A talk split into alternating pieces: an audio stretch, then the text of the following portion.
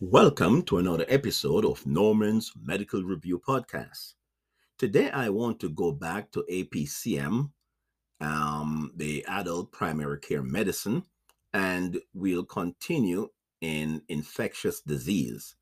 On the first batch, we did um, chlamydia or Candida albicans, rather, and we talked about um, some of the common infections that could be associated with Candida albicans. Today, we're going to talk about um, cryptococcosis. So, this is batch number two. Batch number two, cryptococcosis. So, let's get started.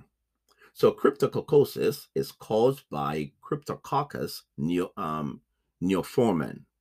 It is an encapsulated budding yeast which has been found in soil and dried pigeon dung. The fungal infection occurs through inhalation of the organism, which means that there is pulmonary involvement. What's the manifestation?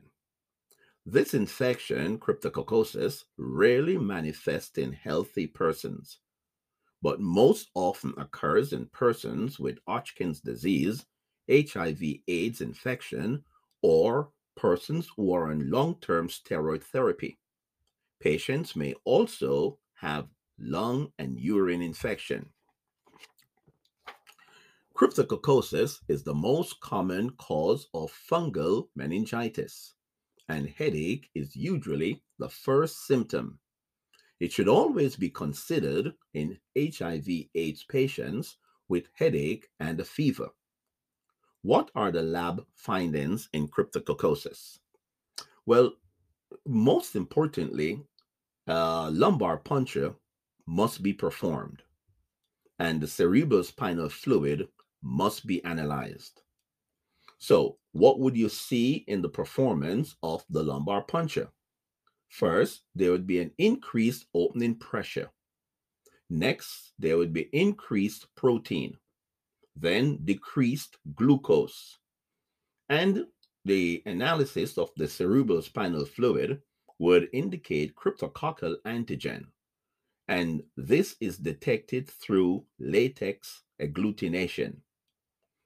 And of course, as the spinal fluid is analyzed, budding encapsulated fungus cells would be seen on India ink smear.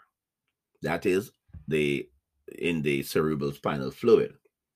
How is cryptococcosis diagnosed? Well, cryptococcal antigen would in the cerebral spinal fluid or in blood culture establishes the diagnosis in over 90% of the times. And how is it treated?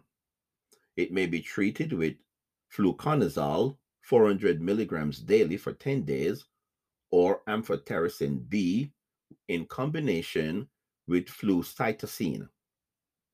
Well, thanks for listening.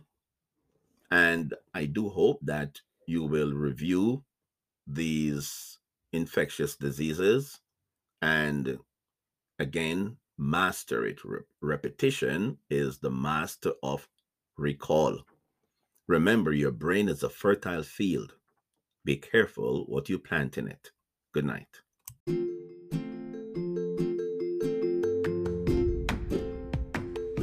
Thanks for listening to Norman's Medical Review.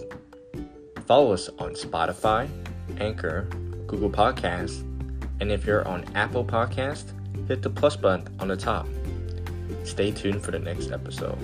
Remember to listen and study well. Take care.